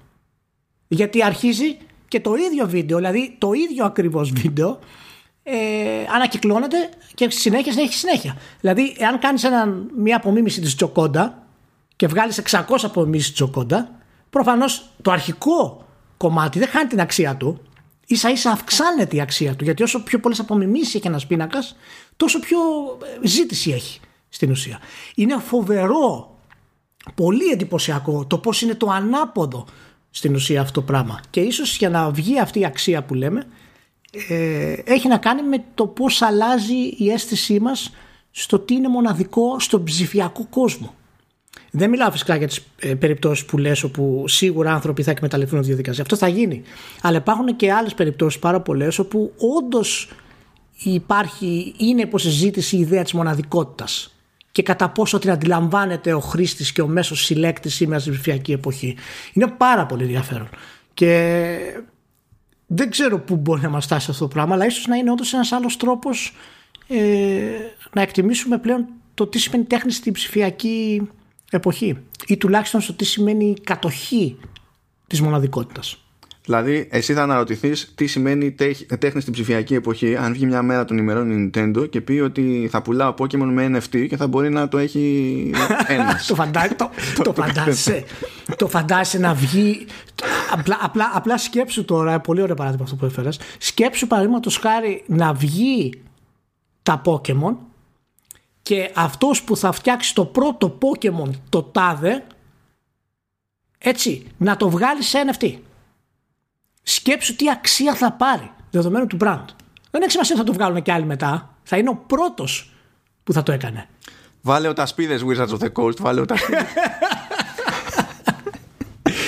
έχει πάρα πολύ ενδιαφέρον το κομμάτι και για μένα έχει, έχει και κοινωνικό ενδιαφέρον το κομμάτι και πολιτιστικό και, και καλλιτεχνικό. Κυρίως, κυρίως. Δηλαδή για μένα το προφανές είναι το οικονομικό, γιατί είναι, εντάξει είναι business, έτσι, αλλά πάνω απ' όλα ακριβώς επειδή σε αναγκάζει να, να σκεφτείς για τέτοιου είδους έννοιες, ε, το, το, το, κοινωνικό και πολιτικό είναι αυτό που θα παίξει μεγαλύτερο ρόλο πιστεύω προχωρώντας. Αυτό, αυτό είναι και εντάξει είναι καταλαβαίνω τους φόβους που έχεις και σίγουρα εγώ δεν καταλαβαίνω γιατί κάποιος να αγοράσει ψηφιακή γη σε ένα game από τη στιγμή που αυτό το game μπορεί απλά να σταματήσει να υπάρχει και να κλείσει Γιατί παραδείγματο ένα βίντεο στο YouTube μπορείς να το ανεβάσεις κάπου. Αλλά ένα ψηφιακό κομμάτι γης ενός βίντεο game δεν μπορεί να το βάλεις κάπου να το δει ο άλλος.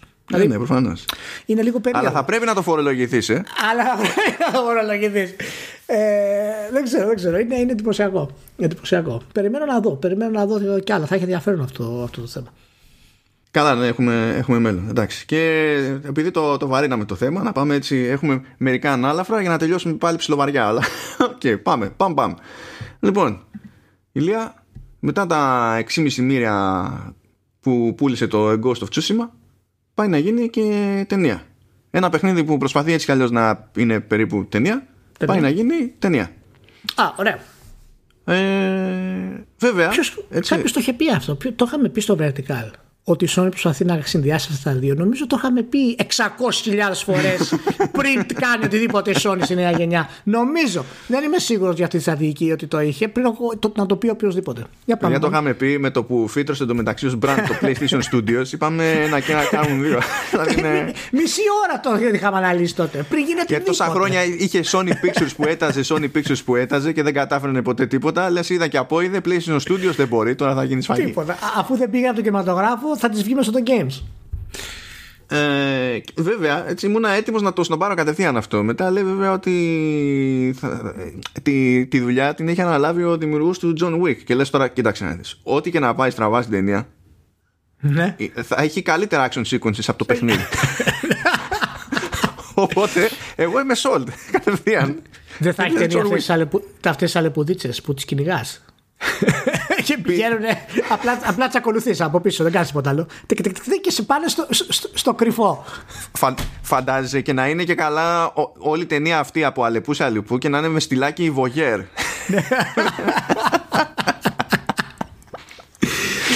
ωραία, ωραία. Ναι. Ποιος θα παίζει, Ποιο, τι θα γίνει, Ποιος παίζει; Ο, δεν υπάρχει ακόμα Α, δεν ξέρουμε κάποιο cast. Okay. Οπότε ετοιμάσου, ετοιμάσου γιατί ε, δεδομένου ότι ε, ο Τζιν Σακάη στο, στο παιχνίδι έχει έτσι κι αλλιώς τη φάτσα ηθοποιού, του ηθοποιού. ναι, ναι. Ε, ετοιμάσου, μόλις βγει κάποιος και πει δεν θα έχω αυτόν, θα έχω τον, τον άλλον, θα αρχίσουν στα. και πως το Μάκη δεν μοιάζει αρκετά.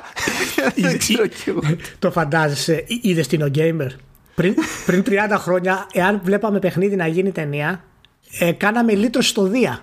Σφάζαμε κατσίκες. Τώρα πρέπει να είναι ο ηθοποιός αυτός που είναι ίδιος στο παιχνίδι για να μας ευχαριστημένοι. Κατά τα άλλα, μούφα. Δεν ξέρω αν, αν θυμάσαι ενθουσιασμό όταν είχε ανακοινωθεί η ταινία Doom. και που πήγε αυτός μετά. Μα είναι και. Μα, ρε, είναι και μουφοπέχνητο το ίδιο το Doom τώρα που πήγε από το Νίκο Παπακοσταντίνο. Δηλαδή, τι περιμένει ταινία, περιμένει να βγει. Ωραία, ωραία. Πότε θα βγει, ε, ξέρουμε τίποτα, θα είναι. Θα έχει την παραγωγή και οργάνωση που είχε το Uncharted, ταινία. ή είναι πιο, θα είναι πιο κάλλια σε αυτή την περίπτωση. Ε, ελπίζω ότι θα είναι πιο σοή, δεν ξέρω. Και τα Sony Pictures είναι αυτή, έτσι. Δεν είναι. Ε, Παίζει. Ναι. Αλλά νομίζω ότι το Uncharted δεν είχε ξεκινήσει. Ε, όταν είχε πρωτοτραβήξει αυτή η ιστορία, γιατί οι πρώτες νήξει γίνανε το 2008, φαντάσου. Ναι. Δεν υπήρχε PlayStation Studios. Οπότε θέλω να πιστεύω ότι από τη στιγμή ξέρεις που είναι με PlayStation Studios θα, παίξει κάποια, θα παίζει κάποια διαφορά. Δεν μπορεί, του κερατά δηλαδή.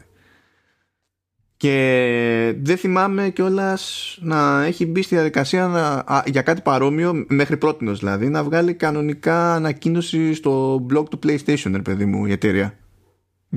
έτσι φύτρωσε αυτό. Και έκανε εντάξει, είχε κάνει και ένα κονέ με το deadline για να βγει πρώτο το deadline. Αλλά στην ουσία έτσι, έτσι φύτρωσε αυτό συνεχίζει στο μοτίβο που έχουμε πει η Sony. Πάμε όπως παραπέρα. Ε, έτσι για το, για το LOL ε, βγήκαν κάτι αναφορές που λένε ότι η Qualcomm ε, παίζει να ετοιμάζει κάτι σαν το Switch. Και να λέμε κάτι σαν το Switch. ε, κάτι που να είναι περίπου tablet πιο χοντρό από ένα κλασικό tablet με αποσπόμενα χειριστήρια. Οι απόψεις δίσταντο προς το αν είναι όντως legit προϊόν. Δηλαδή, κάποιοι λένε ότι φαίνεται ότι είναι προϊόν που θα βγει στην αγορά ως κάτι συγκεκριμένο.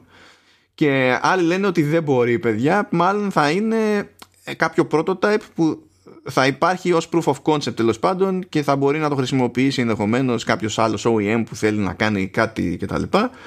Δεν ξέρω πώς γίνεται όλο αυτό να έχει νόημα διότι ποτέ δεν έπιασε στο το οποιαδήποτε ανάλογη προσπάθεια ever δεν ξέρω τι δεν καταλαβαίνουν για το πώς λειτουργεί το πράγμα. Δηλαδή το μόνο που μπορεί να πετύχει η Qualcomm σε αυτό είναι να πει: Κοιτάξτε τι μπορεί να κάνει το τσιπάκι μου. Άμα. Ναι. Μπορεί, μπορεί να είναι αυτό. Μπορεί να είναι αυτό. Μπορεί να είναι αυτό. Ναι, αυτό. Άμα δεν έχει να ασχολείται με, τη, με το τι μπαταρία και τι χώρο έχει σε ένα smartphone, ξέρω εγώ. Αυτό, αυτό το πράγμα. Μπορεί να φλερτάρει την Nintendo για το επόμενο Switch. Δεν το ξέρεις. Αυτό, αυτή είναι μια άλλη πιθανή εξήγηση που θα έχει πάρα πολύ πλάκα. Θα μου φαινόταν φοβερά αστείο, θα το γούσταρα, διότι θα ακύρωνε κατά πάσα πιθανότητα κάθε θεωρία που έχει βγει μέχρι τώρα για DLSS στο φημολογούμενο Switch. και τότε να δεις τι θα γινόταν στο, στο web. Εκεί και αν θα γελά. θα έλειωνε το web. λοιπόν, να σου πω, του, τους έχει πει κανένας ότι αυτό δεν έχει πετύχει ποτέ στην ιστορία του ποτέ; Τους, ξέρουν, έχουν κάνει κάποια έρευνα αγοράς. Όχι ιδιαίτερη στη Wikipedia. Δεν χρειάζεται να κάνεις να, προ, να, να προσλάβεις ομάδα. Τίποτα, του στυλ να δεις από πού τα βγάζει όντως αυτός που κυκλοφορεί η κονσόλα για να, το, να συνειδητοποιήσει τουλάχιστον αυτό το βασικό. Εν τω μεταξύ, εσύ, δηλαδή. Και καλά αυτό. Εντάξει, άντε, αυτό είναι λίγο πιο τέτοιο. Δεν έχουν καταλάβει ότι κανένας στα handheld ποτέ δεν έχει κάνει τίποτα στην ουσία. Μόνο η Sony λίγο έκανε. Μα, η Sony που έχει πουλήσει ξέρω, 80 εκατομμύρια σε φορητή κονσόλα και ναι. πάλι ναι. θεωρήθηκε και πάλι ότι δεν πέτυχε, ας πούμε. Ναι, ναι, έπρεπε να το, το διέλυσε μετά το μαγαζί, ας πούμε. Έφτασε 15 στο Β. Δηλαδή δεν το καταλαβαίνω ότι δεν υπάρχει χώρος για τέτοιο πράγμα. Και γι' αυτό λοιπόν αυτό για μένα πιθανά είναι σίγουρο ότι είναι κάποια επίδειξη ότι κοίτα τι μπορούμε να κάνουμε, είναι κάποιο, ξέρεις, κολπάκι τέτοιο. Δεν ξέρω πώς τα λέτε αυτά.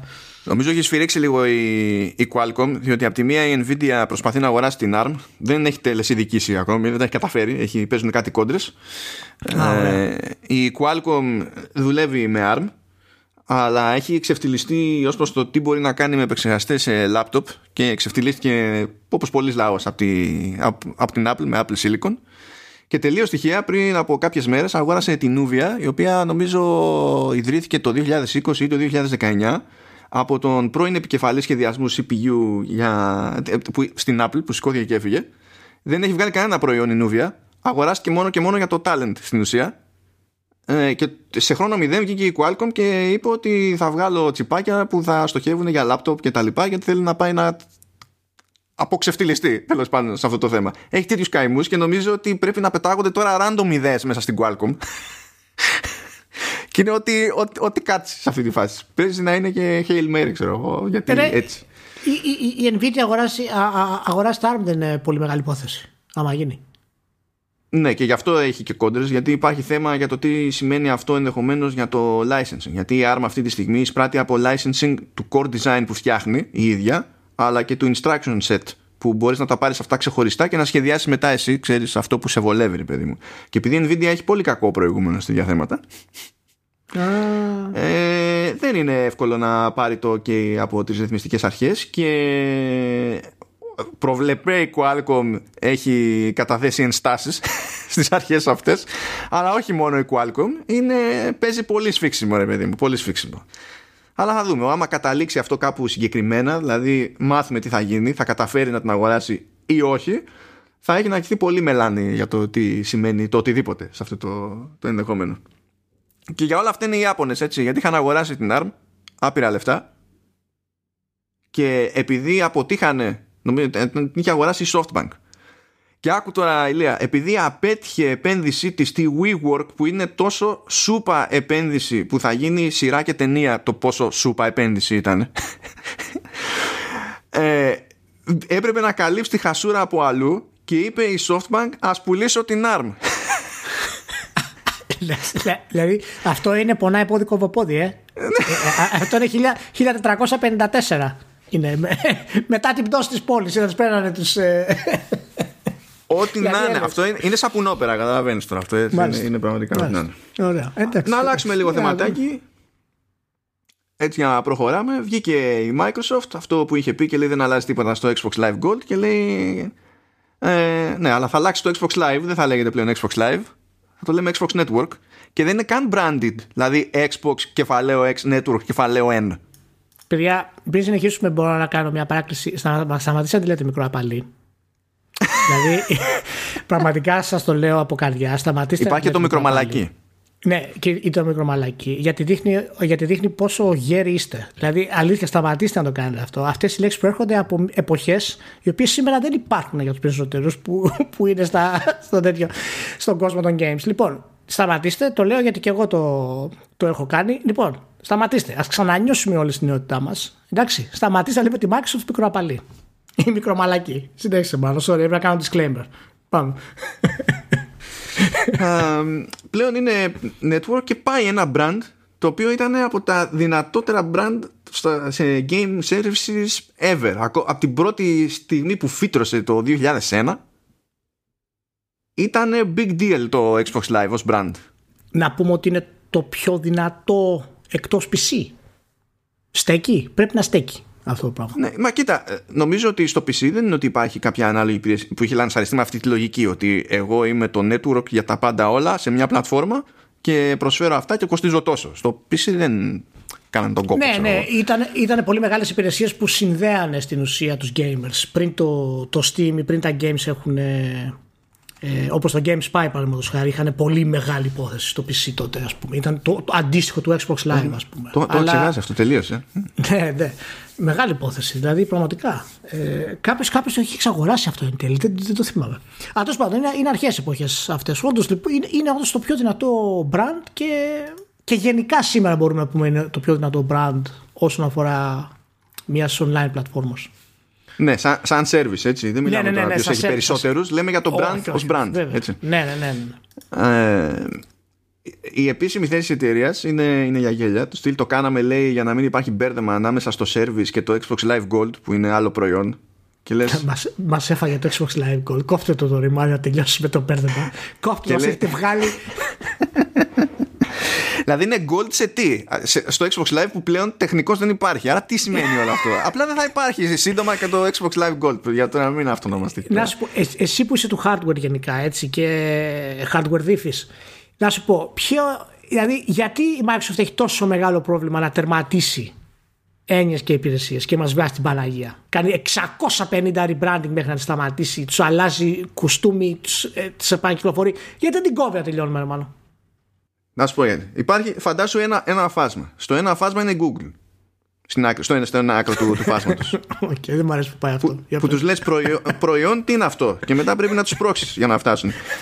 στο, στο άλλο άκρο έχεις ε, έχεις την Apple. Που ούτε αυτή, και αυτή έχει κάνει πάρα πολλές αποτυχίες ε, ναι, ναι, στο να βγάζει νόημα το ένα line-up, αλλά το κάνει με την ανάποδη φορά. Είναι άλλο το στυλ της δικής αποτυχίας. ναι, ναι. Και, στη, και στη μέση είναι η Microsoft που είναι developers, είναι software developers και engineers, νιώθουν από platforms και τα λοιπά, αλλά το πιο consumer πράγμα που έχουν διαχρονικά, ξέρω εγώ, είναι το Xbox και το Xbox δεν έχει τέτοια μεγάλη επιρροή στη συνολική νοοτροπία. Συγκρούονται αυτά τα δύο και καταλήγουμε κάπου στη μέση και γι' αυτό αναγκάζεται και ο Spencer όταν τον ρωτάνε μα γιατί Series S και Series X Μα μπερδεύει το κόσμος και τα λοιπά. Σου λέει το ξέρω. Αλλά στην τελική, από ένα σημείο και μετά δεν παίζει ρόλο λέει αυτό. Γιατί θα δει ο άλλος το ράφι και θα δει το πιο... αυτό είναι ακριβό και το άλλο είναι φθηνό. Δεν ρε Σπένσερ. Γεια σου, Σπενσεράκο, κουραμπιελάκι μου, γεια σου. Ό,τι λέω Σπένσερ είναι σωστό. Δεν θέλω κριτικές περίεργες. λοιπόν.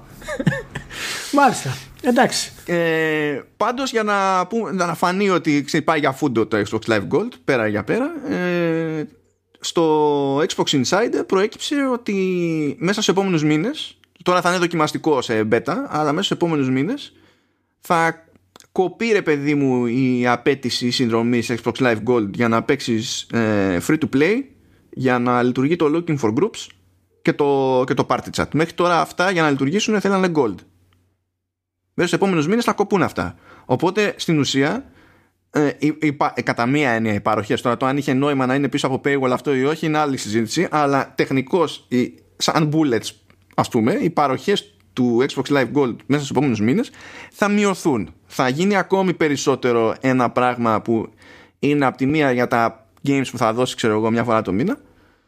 Ε, και το multiplayer για paid games που και αυτό δεν βγάζει έτσι όπως είναι η φάση πλέον νόημα αλλά... δεν βγάζει σαν αναπληρωματικό game pass είναι αυτό μέχρι αυτή τη στιγμή έτσι, έτσι όπως το έχουν κάνει δηλαδή κόφτε το δεν χρειάζεται αναπληρωματικά το game pass ένα είναι το game pass βάλτε τα όλα μέσα δηλαδή αν είναι δυνατόν. Και κάντε ένα πρόγραμμα με achievements, με οτιδήποτε θέλετε. Όποιοι τις ε, κάνουν να παίρνουν και δύο παιχνίδια δωρεάν ε, το μήνα, ας πούμε. Δηλαδή, μπορείτε να το κάνετε αυτό το πράγμα. Σταματήστε να μπερδεύετε όλο αυτό το, όλο αυτό το συρφετό με τις κονσόλες και τα δίκτυα Microsoft. Δηλαδή, Λοιπόν, θα, θα, σας πω τώρα τι φαντάζομαι ότι έγινε. Πήγανε και κάνανε τις προάλλες εκεί την τσαχπινιά με την τιμολόγηση για να κρατήσουν κόσμο μακριά από το Gold και να τον φέρουν πιο κοντά στο, στο Game Pass.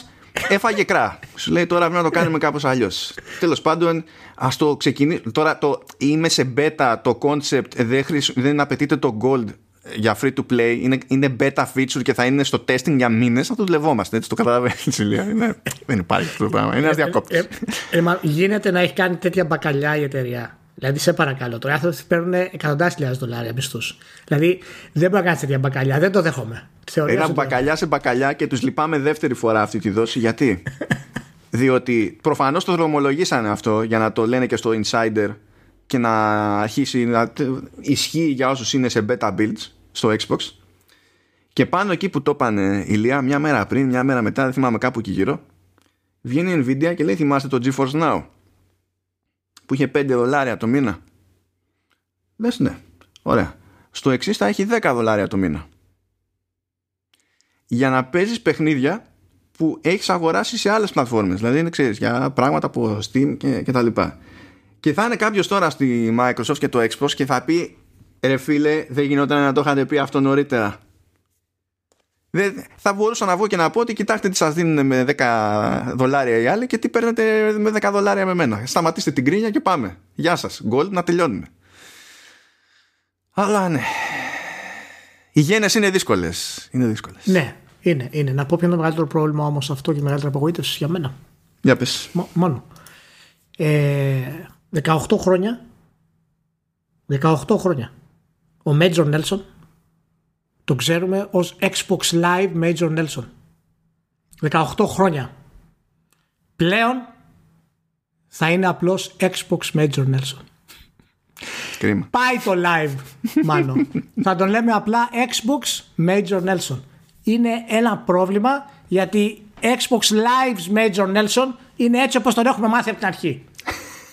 Λοιπόν, πραγματικά είναι, είναι ένα από το μεγάλο πρόβλημα και είναι και αυτό θύμα της πολυπλοκότητας που έχει η Microsoft να πάρει μια απόφαση η οποία θα έπρεπε να μπορεί να την πάρει πίνοντας καφέ το πρωί και χαλώντας, ξέρω εγώ, 15 δευτερόλεπτα.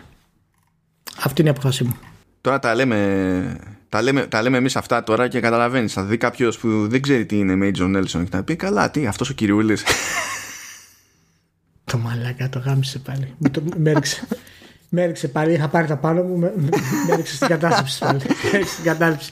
Λοιπόν, τέλος πάντων, αυτή είναι η άποψη μου εμένα μετά από πάρα πολλά χρόνια στη διοίκηση CEO μεγάλων εταιριών και αυτό πιστεύω ότι έπρεπε να, να κάνει η Microsoft. Ευχαριστώ. και πάμε για να κλείσουμε έτσι με κάτι ζουμερό. Έφαγε ban, λέει το Super Seducer 3 στο Steam. Να σου πω, μπορείς, μπορείς να μην το λες casually, σαν να μιλάς για το Zelda. Δηλαδή, ποιος ξέρει ποιο είναι το Super Seducer 3. Ακούστε τι είπε ο Μάνος, παιδιά; Έφαγε μπαν το Super Seducer 3, παιδιά. Λέει, ποιο είναι ρε Μάνο, ποιος το ξέρει το Super Seducer 3. Πρέπει να είσαι λίγο πιο συγκεκριμένος. Τι θα σου πω, φίλε, στην τελική αυτό είναι και, είναι και τρία, είναι ολόκληρο franchise. Άμα ξέρει κόσμος το Returnal που θα βγει 30 Απριλίου στο PS5 και μου τα πρίζει, ωραίο φαίνεται, ωραίο φαίνεται, να μάθει, να μάθει και αυτό, ρε φίλε. Λοιπόν, για, για πες με τώρα, το Super Seducer 3 τι είναι, μάλλον μπορείς να μου πεις τι είναι; Ε, είναι FMV game. Okay. Ας το πούμε περίπου adventure στα τελείως βασικό επίπεδο. Ε, όπου είσαι πέφτουλας αλλά ε, είναι, είναι παιχνίδι. Τι, είσαι, τι είσαι πέφτουλας. Είσαι; πέφτουλας. Τι, τι, τι πέφτουλας δηλαδή; Pick up artist. Το ζήτημα είναι πως προσπαθήσεις... Τι ναι. έχεις να ρίχνεις κοπελές. Ναι, ναι, ναι. ναι. Αυτό, αυτό είναι το concept. Πολύ και είναι το παιχνίδι το ίδιο, είναι το concept του παιχνιδιού, αλλά υποτίθεται ότι ο, ο τυπάς που δηλώνει Λαρούινα ε, το έχει και ως εκπαιδευτικό εργαλείο του στυλ να δείξω σε ανθρώπους, να βοηθήσω ανθρώπους που ντρέπονται ξέρω εγώ, να προσεγγίσουν μια γυναίκα κτλ. Με ποιο τρόπο υπάρχει αυξημένη πιθανότητα να πετύχουν. Αυτά τα λέει σοβαρά τώρα, έτσι το άτομο. Και είναι τρίτο παιχνίδι και είχε προαναγγείλει ότι θα είναι και το τελευταίο στη, στη σειρά αυτή. Τρομάρα. Δηλαδή έτσι. κλείνει τριλογία δηλαδή. Ναι, ναι, ναι, ναι κλείνει τριλογία. Super Seducer 3 έχει βγάλει τρία παιχνίδια δηλαδή. με, με pick-up lines, όχι ένα. Ναι, ναι, ναι. Πω, πω. Και, ποιο, και ποια είναι η πραγματική τραγικότητα στο, στην όλη φάση; Είναι ότι πήγε και έμπλεξε με τη Valve και φαίνεται σε αυτό το πάρε δώσε που έχει με τη Valve βγαίνει αυτός να είναι ο πιο φωσιολογικός από τους δύο. Αυτή, αυτό είναι το ρεζιλίκι της υπόθεσης. Λοιπόν, αυτό δεν θα έπρεπε να σου κάνει εντύπωση. Η Valve σε αυτά τα επίπεδα καταλαβαίνει. Είναι μπάτες και αλέστε. Μία, είναι όπως ξυπνήσουν. Δεν, έχει, δεν υπάρχει κάποια πώληση. Την τρίτη είναι έτσι, την τετάρτη είναι αλλιώς. Λοιπόν, ο τύπος έχει μιλήσει ήδη, έχει, δηλαδή έχουν, είναι εδώ και μήνες λέει σε, σε πέρα δόθε. Έχει κάνει ναι. ήδη αλλαγές στο, στο παιχνίδι. Έχει πει ναι. Φορά παρτίδα ότι πείτε μου τι θέλετε και θα το κάνω. Να το πετσοκόψει το παιχνίδι στην τελική. Και ό,τι γίνει. Και αυτός σου λέει κιόλας ότι. Όχι, να μην το πετσοκόψει, ρε παιδιά, ο Πίκα Πάρτι. Θα το πετσοκόψει, τι έχουμε πρόβλημα. Θα χαθεί όλη η τέχνη, το ξέρω, αλλά. Ναι, Ξέρει και αυτός ότι στην τελική Steam είναι ένα κανάλι διανομής και αυτός μπορεί να το πουλήσει και ξεχωριστά, ξέρεις και καλά, uncut version. Δεν τον εμποδίζει, αλλά εκτός Steam. Έτσι. Δεν είναι ότι είναι σε μια πραγματικότητα που σημαίνει ότι δεν θα μπορέσει ποτέ να το πουλήσει όπως θέλει. Ναι, ναι, απλά τώρα και να το δούμε και λίγο πιο σοβαρά ως προϊόν, ας πούμε, η και αναγνωρισιμότητα που παίρνεις και προβολή που παίρνεις από το Steam και μόνο, γιατί να τη χάσει ο παίκτης επειδή η Valve δεν ξέρει τι πρέπει να ισχύει και τι δεν πρέπει να ισχύει, ας πούμε. Δεν είναι η πρώτη φορά που αντιμετωπίζουμε δύο πρόβλημα με την Valve. Που, η οποία Valve, έτσι, τα προηγούμενα δύο τα έχει στο Steam. το ένα. Μα είναι αυτό ακριβώς σου λέω. αυτό ακριβώς σου λέω είναι. Και για κερασάκι, έτσι, το, για το εξτραδάκι, λέει ότι και καλά δεν, θα, δεν μπορεί να επιτρέψει το Super Seducer 3 ε, γιατί δεν επιτρέπονται λέει στιγμιότυπα ξέρω εγώ φωτογραφίες και βίντεο και τα λοιπά ε, με πραγματικούς ανθρώπους γυμνούς και εντάξει εδώ επειδή έχουμε να κάνουμε με βίντεο και Okay. Καταρχάς, εγώ τώρα βλέπω μια φωτογραφία εδώ, δεν βλέπω γυμνές, βλέπω φοράνε σόρουχα. Να είμαστε συγκεκριμένοι γιατί λέμε. Άλλο με σόρουχα, άλλο γυμνή. Η ατάκα λοιπόν. του άνθρωπα ήταν λέ, οποιοδήποτε screen λέει βγει από το παιχνίδι okay. είναι Instagram safe. Γιατί έχουμε φροντίσει να μην φαίνονται πουθενά θηλές. Oh! Να σου πω, να σου πω, αυτός κάνει καλή δουλειά όμως τώρα, μάλλον. Τουλάχιστον έχει σεβασμό, ρε φιλέ. Για τη διαδικασία. και η Valve δεν ξέρει τι γίνεται. Ρε, τι πάθαμε. Και τι έγινε μπαν τώρα ολοκληρωτικά; Πάει, δεν μπορούμε να το βρούμε; Ναι, είπαν ότι η απόφαση είναι τελική. Δεν πρόκειται, είναι, είναι μία αναστρέψιμη. Δεν πρόκειται να βγει το παιχνίδι σε, σε Steam. Σκληρός ο Πέλεκη το οποίο είναι φοβερά αστείο διότι η τελευταία τέλος πάντων θέση που είχε πάρει για τέτοια θέματα η Steam ήταν το 2018 Είχε κάνει κάτι μπρος πίσω εκεί πέρα ούτως ή άλλως. Τα είχαμε συζητήσει και παλιότερα. Ναι. ήταν, ήταν από τις συζητήσεις που είχαμε κάνει και στις αρχές του Vertical, στα πρώτα επεισόδια. Δηλαδή, βασανιζόμασταν ναι, από τότε. Ναι, πρέπει να ήταν οι αρχές. Και η, η, η, πιο πρόσφατη δήλωση που είχε τέλο πάντων ήταν If you're a developer, we shouldn't be choosing what content you're allowed to create. We've decided that the right approach is to allow everything onto the Steam store except for things that we decide are illegal. Τώρα μην σχολιάσω το we decide are illegal. Έτσι. Αυτό που σου λέω είναι όπω ξυπνήσουνε. Ο straight up trolling. Και λες με βάση αυτό, τι είναι το Super Seducer και όχι μόνο αυτό, τι είναι το Super Seducer 3 που δεν είναι τα προηγούμενα δύο που είναι στο ρημάδι το Steam. τρομερό. Τρομερό. Τρομερό. Εντάξει, εγώ θα πω ότι είμαι υπέρ του Super Seducer 3 ακριβώ για αυτή τη διαδικασία. Ε, προτείνω να το αγοράσετε το τρίτο γιατί είναι και τρίτο. Δηλαδή τα δύο προηγούμενα ήταν τόσο επιτυχημένα που έβγαλε τρίτο. Τριλογία. Να το ξέρετε. Να σας θυμίσω πόσο σημαντικό είναι αυτό έτσι. Σκεφτείτε ότι έχουν περάσει 400 εκατομμύρια χρόνια για να δούμε ένα sequel του Blade Runner. Ε. Super Seducer έχει τρία sequel. Super Seducer. Τρία sequel. Θέλω να σε ενημερώσω ότι το Super Seducer 3 στο λανσάρισμά του έχει πλήρη τίτλο Super Seducer 3 Game of the Year Edition. Θεός, Θεός, Θεός. Λοιπόν, νομίζω αν δεν έχεις να πεις κάτι άλλο για το Super Seducer, να το κλείσουμε για το Super Seducer. Ε, ναι, ναι. ναι. να πω να πω και να, αυτό, αυτό κρατήστε το στο μυαλό σας πολύ καλά αυτό που θα πω. Το Super Seducer έχει τρία sequel. Δύο sequel. Τρία παιχνίδια συνολικά. Το Eternal Darkness Unleashed Requiem είχε ένα παιχνίδι και ποτέ δεν πήρε sequel. Αυτό, αυτό κρατήστε το στο μυαλό σας αυτό το πράγμα. Για να καταλάβουμε τι έχει αξία και τι όχι. Και έτσι με αυτό το downer φτάνουμε όντως στο τέλος του επεισόδου αυτού ναι, όχι, να μην μείνουμε σε downer. Α, τι θέλεις, τι θέλεις. Ε, να, να τους αφήσουμε κάποιο άπερ. Να, να, να ενημερώσω ότι ψάχνω φούρνο μικροκυμάτων για τη μητέρα μου και της στέλνω φωτογραφίες φούρνων μικροκυμάτων μέσω του Viber να τις δει. Δεν την ενδιαφέρει το τι κάνουν, την ενδιαφέρει πώς δείχνουν. Απλά θέλω να το ενημερώσω αυτό το πράγμα. Έχω στείλει από το απόγευμα 14 φωτογραφίες φούρνων μικροκυμάτων. Τίποτα άλλο δεν έχω να σας πω. να ξέρετε το τι κάνουν οι μανάδε μερικές φορές, ειδικά όταν είστε μακριά και το τι χρειάζεται να κάνετε. Μιας και είπες τι κάνουν οι μανάδε, θυμήθηκα ότι με περιμένει ένα φρέσκο κέικ εδώ χάμω. Οπότε... Α, ωραία. Για πήγαινε εσύ, καθώς θα βάλω εγώ να κατεβαίνει το Super Seducer τώρα. να, να, να, δω, να δω αν είμαι καλός. Να δω αν είμαι καλός. Θα πω, καλό βόλι, Λία. Να είστε καλά. Ευχαριστούμε που ήσασταν μαζί για μία ακόμη φορά στο Vertical Slice. Θα τα πούμε την επόμενη εβδομάδα. Φιλιά πάρα πολλά. Γεια χαρά.